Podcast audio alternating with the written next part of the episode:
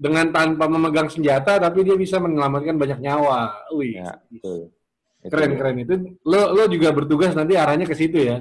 Iya, sebenarnya memang proyeksinya ke sana. Tapi kita jangan harap perang berarti, jangan. Ya itu, enggak, janganlah damai. Kita kan cinta damai, jangan. Cinta damai. Yang jelas lo bisa mengabdi untuk negara karena Hmm. eh, apa pasti lo juga berbagi eh, ilmu lo, jasa lo untuk Hmm. mengabdi untuk negara juga gitu kan.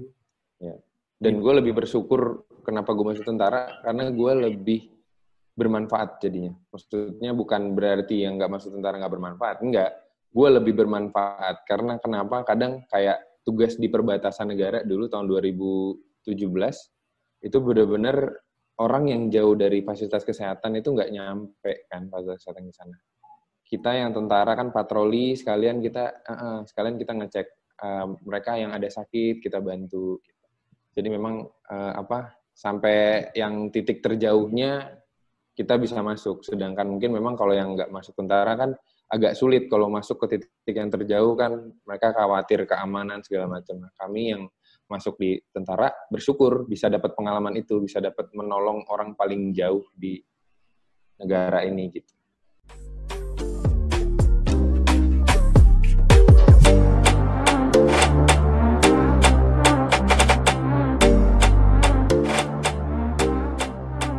Nah itu ceritanya gimana nih? Waktu akhirnya lulus jadi dokter, ngeplay untuk jadi eh, dokter militer, stepnya itu basicnya sama seperti anggota militer akmil pada umumnya ya? Sama. Cuman memang eh, kita kan apa namanya nggak disamakan ya, karena eh, maksudnya ada ada ya? sisi-sisi yang ah, ada sisi-sisi yang memang tidak perlu di apa ya, tidak perlu ditargetkan ke kita gitu. Karena memang yang diharapkan dari kita kan sebenarnya adalah profesinya dulu gitu. Misalnya dokter ya profesi dokternya untuk membantu pada saat memang kalau tujuan di militer kan perang ya. Ya. Nah, kita diajarin kita siap buat jadi dokter pada saat perang sebenarnya.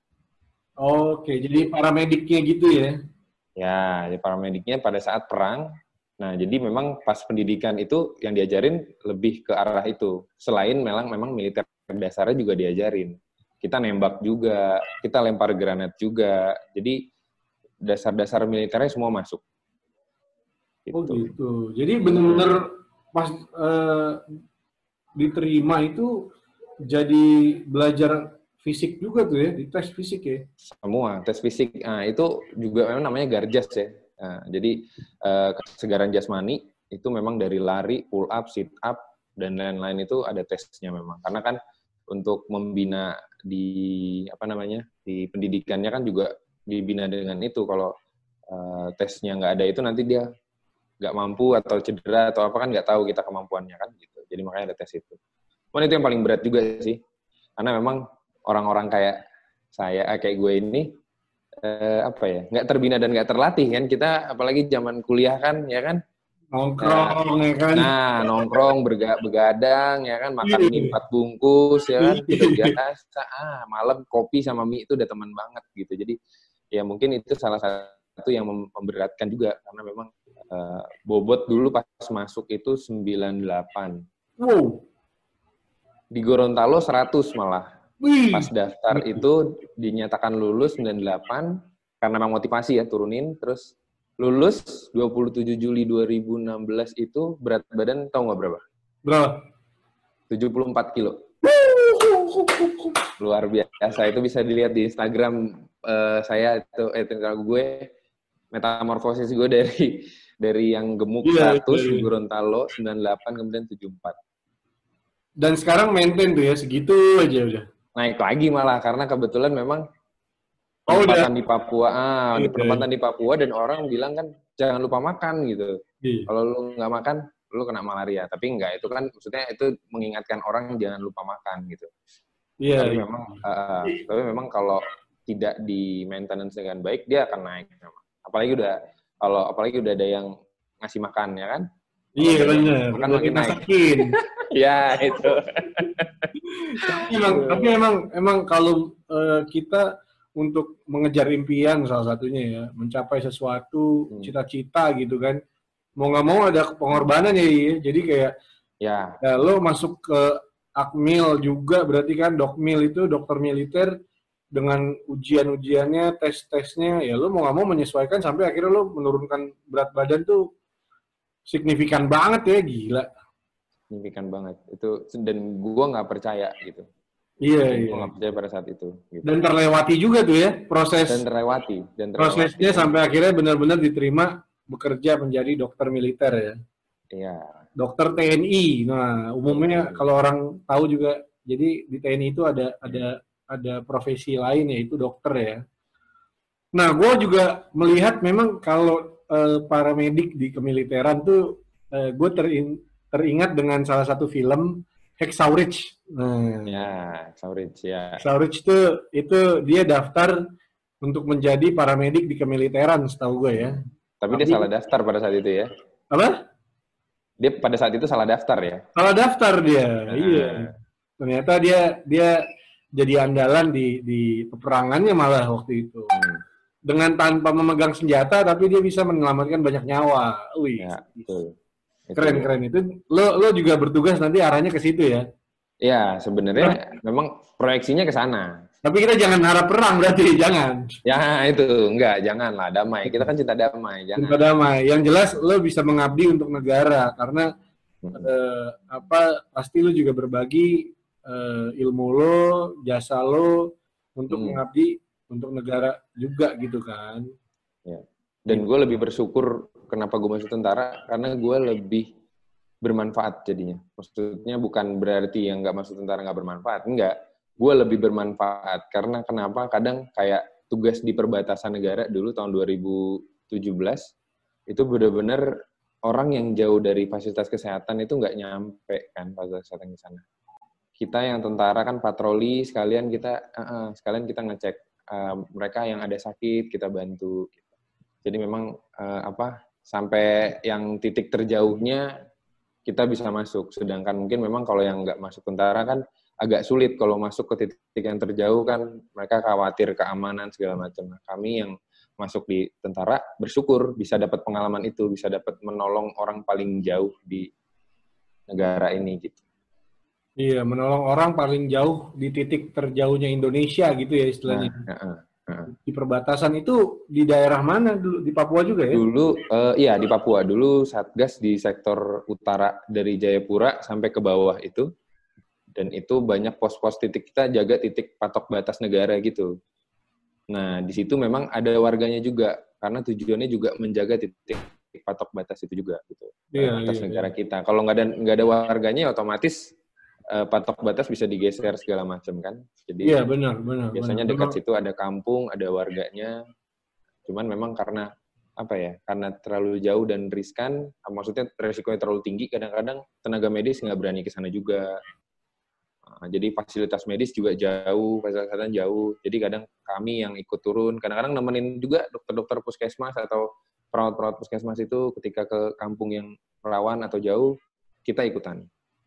Oh, oke oke. Itu pengalaman yang luar biasa. Ah. luar biasa banget ya, pasti ya. Dan, Hmm, dan hmm. bisa bertemu mereka itu bisa banyak bisa banyak diskusi juga kan, ngobrol-ngobrol. dan mereka juga bahagia gitu ketemu orang karena untuk ke, nyampe ke daerah yang agak susah itu jalan kaki bisa Hmm. ada yang dua jam ada yang tiga jam malah ada yang sampai berhari-hari jadi Wow. mereka senang mereka senang gitu datang eh, orang yang nggak pernah mereka temui dan jadi mereka senang wah ini orang mana gitu mereka ngerasa kayak orang bule malah kan Iya, iya, iya. seneng Wih, keren banget tapi ya bisa bisa sampai ke, ke apa namanya ke ujungnya bagian perbatasan Indonesia ya di itu sana ya. Kalau sekarang berarti udah nggak di situ ya, nggak di Jayapura ya, Nggak, di. Manokwari ya. Heeh, sekarang di Manokwari itu pengalaman dulu Iya, iya, iya. Keren juga tuh, Ih. bisa keliling-keliling di Papua tuh eh, ternyata bukan hanya ada kota-kota besar yang terkenal aja di sana ya.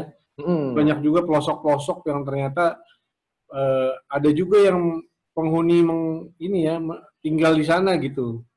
Ada, ada. Dan memang sebenarnya daerahnya indah banget. Hanya Indah saja banget. memang ah, ah, indah banget. Hanya saja memang karena fasilitas pendukungnya nggak mendukung, jadi Iya. mungkin ah, jadi mungkin orang jadi mikirnya gimana. Tapi kalau menurut gue pribadi, untuk alamnya indah banget. Indah banget. ya. Kurang ah, kurang ada yang maintenance saja sebenarnya. Coba di maintenance dengan baik ya. Iya Mungkin, benar. Setuju. mungkin lebih ah, mungkin lebih dari apa yang udah ada sekarang.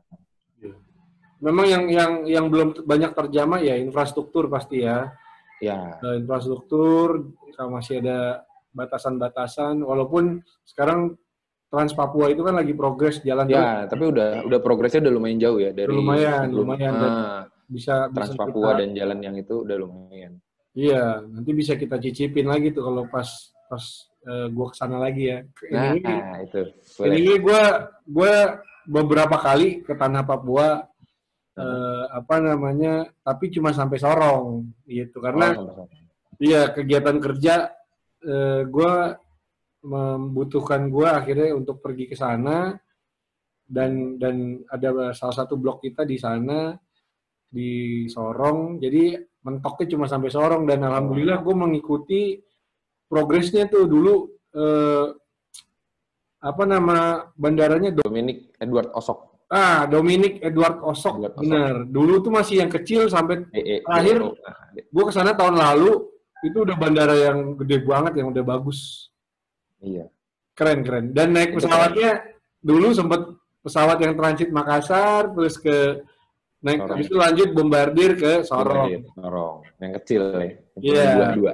bener ada yang yang terakhir gue udah naik Garuda sampai sana langsung ya tapi tapi intinya Papua itu emang indah sih karena gua aja yang cuma sampai Sorong dan alhamdulillah sudah sudah mendapatkan pengalaman juga indah banget bisa berkunjung ke Raja Ampat Jam ya kan. Weh, itu dia betul. Ini ini men- menjadi cerita tersendiri.